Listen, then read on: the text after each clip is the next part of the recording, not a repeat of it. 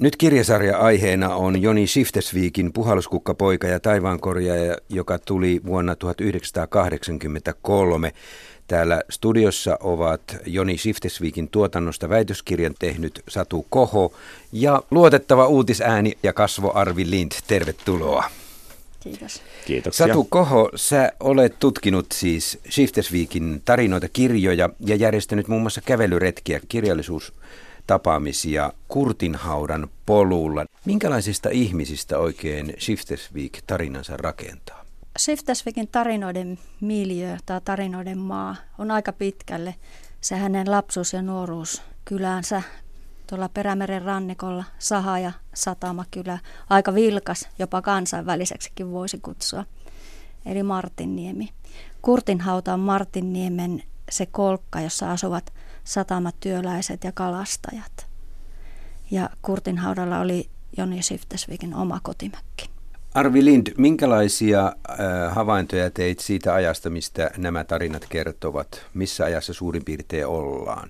Eri vuosikymmeninäkö? Niin, kyllä minun tietysti lapsuuteni ajoittuu 40-luvulle ja nuoruus 50-luvulle ja, ja orastava aikuisuus 60-luvulle ja niin poispäin, niin, niin kyllä siellä hyvin näissä vuosikymmenissä liikutaan ainakin tässä, tässä tunnelmassa ja, ja, ja ihmiskuvauksissa, että tässähän Shiftesvik on aivan loistava, että hän tekee tämmöisistä hiukan melankoolisista nuhruisista tyypeistä erittäin sympaattisia ja, ja tuntuu välillä, niin kuin, että ihmisten elämä oli ankea ja vaikea silloin, mutta kuitenkin niin kaikki selviytyvät ja, ja, ja siinä on semmoinen miellyttävä lopputulema. Et mä en siinä yhtään tämmöisiä antisankareita näe, että mä ainakin koen, että sen e, sodan jälkeinen aika oli taloudellisesti ankea, mutta tavallaan erittäin henkisesti rikasta.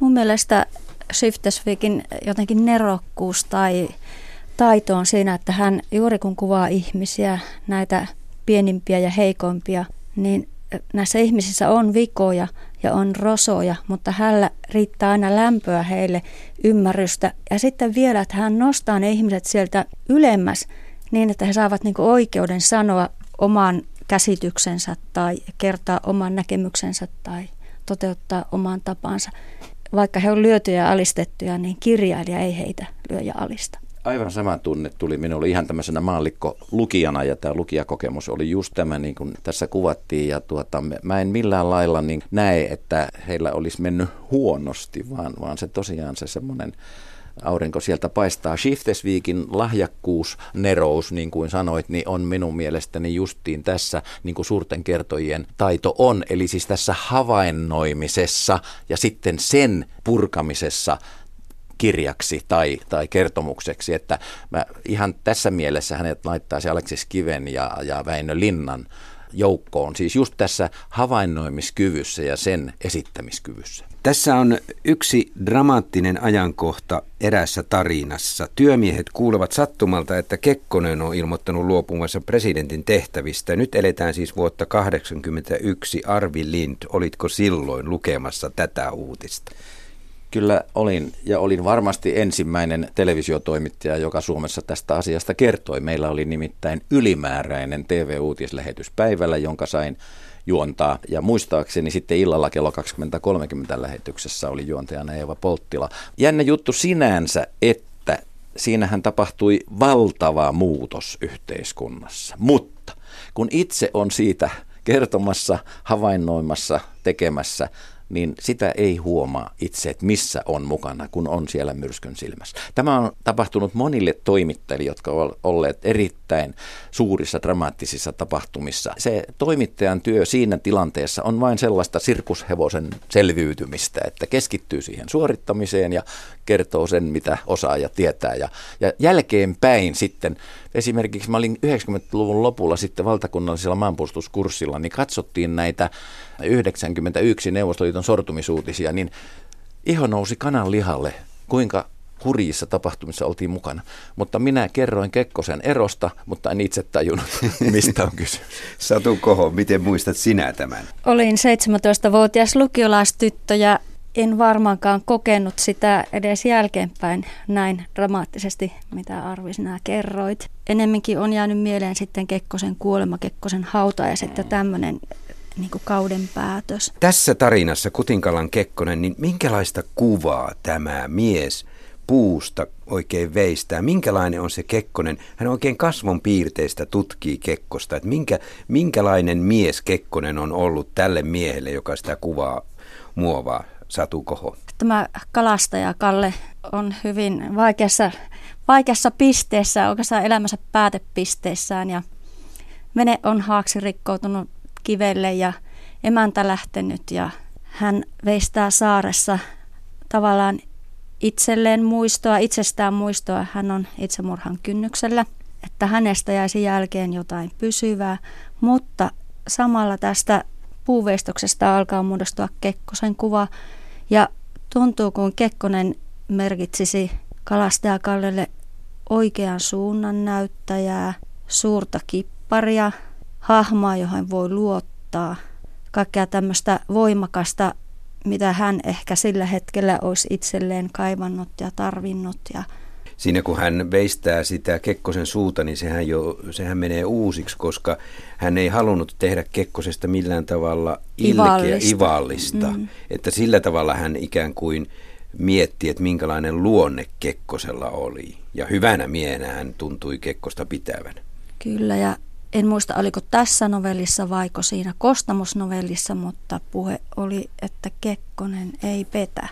Minä näen tässä semmoisia kerroksia, niin kuin Shiftesiikin kertomuksissa yleensä on monta tasoa ja ne tavallaan niin kuin leikkaavat toisiinsa ja mä oon sen verran maatiaisrotua, että minun ajatuskuvani lähti tästä materiaalista. Oli raskas, vettynyt, iso tukki, joka Kallen piti sahata poikki, että pystyi sitä kääntelemään. Eli tässä näen symboliikkaa. En sano, että osaan tämmöisiä metaforia tehdä, mutta joka tapauksessa näen sitä jo siitä materiaalista lähtien tällaiselle kansanmiehelle, että tämä on tosi raju mies tulossa, kun se tällaisista tarpeista tehdään. Ja sitten tosiaan mä mietin jopa tätä veistämisen tekniikkaa, että miten ihmeessä kirveellä voi, jos tulee liian terävä nenä, niin eihän sitä voi enää levittää. Ja läks mm. niin kuin ajatus laukkaamaan tällaisiin äh, sivuseikkoihinkin. Tässä on toinenkin ähm, tärkeä novelli, tai tarina, niin kuin Shiftesvik itse sanoo tätä puhalluskukka ja taivaan korjaa ja kokoelmaa tarinakokoelmaksi, niin tässä on tämä kolme miestä kostamuksessa.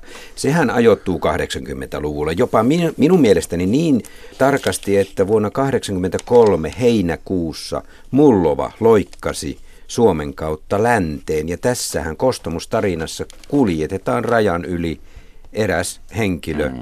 salaa. Mutta itse kirjailija Joni Shiftesvik on kieltänyt tämän kytköksen, että ei, hän ei kirjoittanut tätä Mullovan salakuljetusta tähän.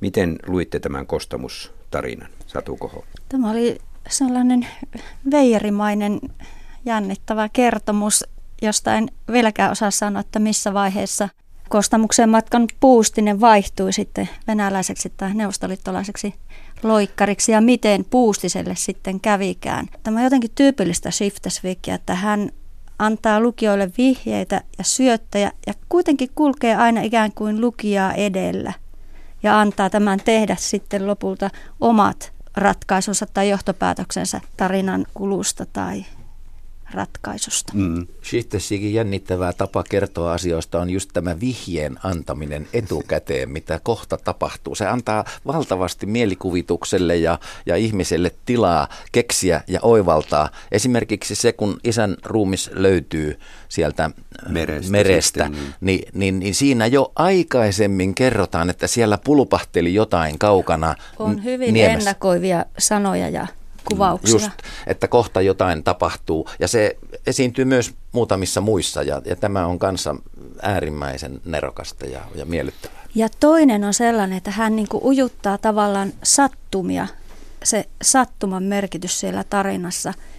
Esimerkiksi Kutinkallan kekkosessa, että puhelinkorjaaja jos nostaa juuri sillä hetkellä korjaamansa Aivan. puhelimen, mm. kun ilmoitus Kekkosen erosta on tullut tietoon ja tästä pyydetään tekemään radio- tai televisiojuttuun Juttua. kalluppi. Mm, kyllä. Tai sitten tässä kostamusjutussa, nämä on niin jänniä. En tiedä mitä kirjailija itse Joni Shiftesvik on, on tästä minun ajatuksesta, nimittäin minä näen tässä kostamustarinassakin myös sen leikkauskohdan, että nyt kostamuksesta aletaan puhua jo vähän toisella tavalla. Se ei olekaan sen Kekkosen valtavan hieno yhteistyöhanke, vaan siellä on pinnan alla jotain muutakin ja aika on muuttumassa pikkuhiljaa. Ainakin minä luin sillä tavalla tämän. Niin, mulle tuli heti mieleen se, että, että esimerkiksi äh, kun oli tämä jälkeenpäin nyt ehkä voi sanoa nöyristelyn aikakausi, mutta se oli myös mielestäni reaalipolitiikkaa. Suomalaiset poliitikot ja Kekkonen toimivat älykkäästi ja järkevästi niissä oloissa, missä silloin toimittiin. Nyt on jälkeenpäin jopa väitöskirjoissa pystytty piikittelemään, että Yleisradion toimittajat nöyristelivät Moskovassa. No eihän siellä kukaan voinut muuta tehdä. Se oli siis, se täytyy muistaa tämä aikakulissi ja elämä silloin. Mutta Arvi Lind, juuri kostamuksessa alkoivat Kekkosen ensimmäiset oireet näkyä ja ehkä sitä vielä peiteltiin silloin. Kyllä varmasti hänellä, hänellä oli se hovi ympärillä, joka tosiaan peitteli ja oli tietysti oman asemansa puolesta myös äh, huolissaan tästä. Tuosta vaan tuosta kostamuksesta sinänsä, että, että siihen aikaan oli vielä sellaista, että se, se, sitä kun rakennettiin ja vihittiin ja mitä siinä nyt kaikkia vaiheita oli, niin piti erittäin ylistävässä sävyssä lehdistössä ja yleisradiossa kertoa asiasta. Ja siitähän tuli nootteja sitten jostain suunnalta, en muista lähetystöstä vai, vai mistä, että Yleisradion uutislähetyssä Kostamuksen vihkiäiset tai jotain tällaista oli liian laimeasti ja, ja vähäeleisesti esitetty. Ja Erkki Raatikainen, joka oli vähän samanlainen veijari kuin Kekkonen, että hän tuota, saattoi vähän leikitellä ihmisten kanssa, niin, niin oli sanonut, että voi harmi, että näinkö siinä, siinä pääsi käymään, kun hän pisti parhaat voimat toimittamaan sitä asiaa. Ja meillä oli silloin jäsenkirjakommunisti uutispäällikön vuorossa ja, ja, ja pohjoissuomalainen kommunisti sitten tekemässä juttua, että, että tässä oli mm. tätä Erkki Raatikaisen satiiria. Joo, mutta Satu Koho, Otetaan nyt valtuuskunta tarina. Kun ajatellaan, että puoluskukkapoika ja taivaankorjaaja tuli vuonna 1983, niin tämä valtuuskuntatarinahan kertoo siitä, miten Kiiminkijoki suojeltiin. Tässä on kai jokin alkuperäinen, todellinen asia, joka on tapahtunut, mutta sinä luit tästä myös isä-poikasuhdetta aika paljon ulos. Joo, ensin siihen todelliseen tapaukseen, eli näin siellä meidän rannoilla kerrotaan, että Kiiminkijoki olisi päättynyt projekt Aqua suojeluohjelmaan sattumalta, vähän niin kuin vahingossa. Ja hyvä niin, että päätyi, paitsi että tulisiko joelle tehdä tänä päivänä taas jotakin. Tila on jälleen aika huono, vaikka siellä ei nyt voimaloita joen varrella olekaan. Mutta joo, tässä on semmoinen jännä isäpoikasuhde, myös uuden ajan ja vanhan ajan ristiriita.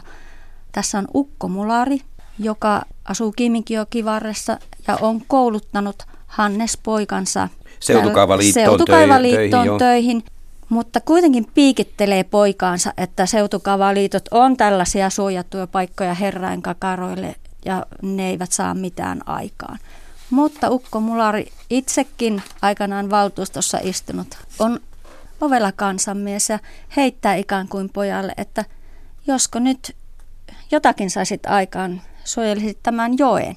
Ja niinhän sitten sattumalta käy, että joki tulee, tulee tämmöisellä valtuuskuntamatkalla suojelluksi, mutta saako Hannes poika vieläkään isältään sitten kunnia. Toki lämpöisen vastaanoton kotisaunan löylyissä ja kiitosta, mutta siellä on jotenkin sellaista veijarimaista ilkikurisuutta – ehkä rivien väristä luettavissa, että ukko tietää kuitenkin, että ei se täysin Hanneksen ansiota ollut. Mua tässä oikeastaan ihan liikutti tämä suomalaisten esiintyminen ja käyttäytyminen täällä kansainvälisessä kokouksessa, että, että se oli niin lähellä totuutta kuin olla ja voi, että mistä Shiftesweek on tämän keksinyt vai onko hän itse osallistunut ja tarkkaillut näitä ressukoita, jotka mulle, mulle tuli ihan vähän niin kuin ahdistus näiden ihmisten puolesta. Hyvinhän he siellä selvisivät, mutta oli aika tuttua niistä harvoista kansainvälisistä kokouskokemuksista, mitä minulla on. Mutta ehkä se oli tuohon aikaan tuollaista, mutta nykyaikana kielitaitoiset suomalaiset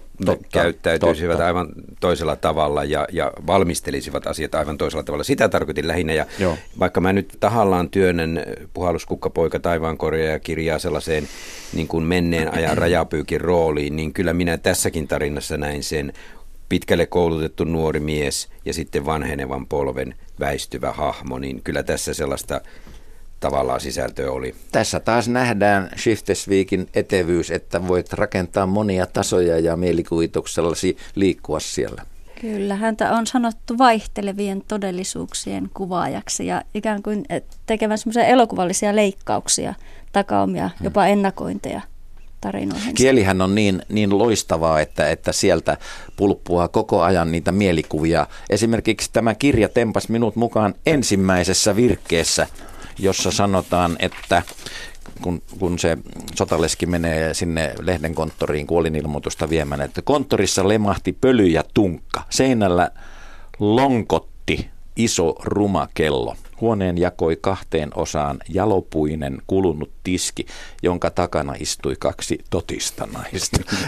Tämä on niin loistavaa, niin loistavaa. Kyllä, ja toisaalta loistava aloitus on kokoelman niminovellissa Kylmä.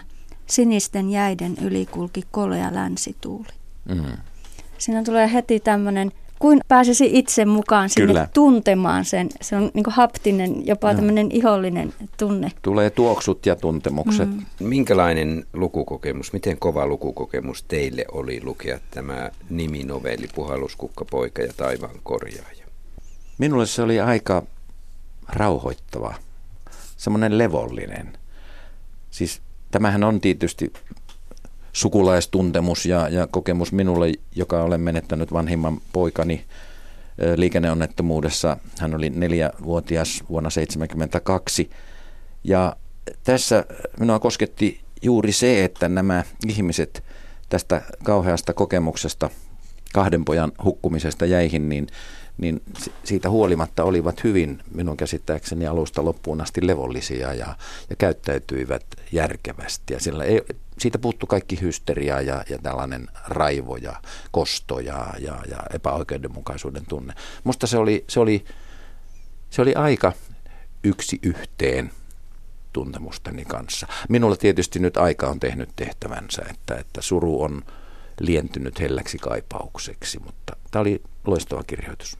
Mulle tämä oli hyvin tunteisiin käyvä novelli ja, ja sellainen tosiaan kun itse olisi todistamassa tuolla hyisellä rannalla noita tapahtumia, mitä siellä tapahtuu. Ja tässähän on otettu novellin päähenkilöksi tai kertojaksi tai missä kerrontakulma on, niin näiden hukkuneiden kaksospoikien veli.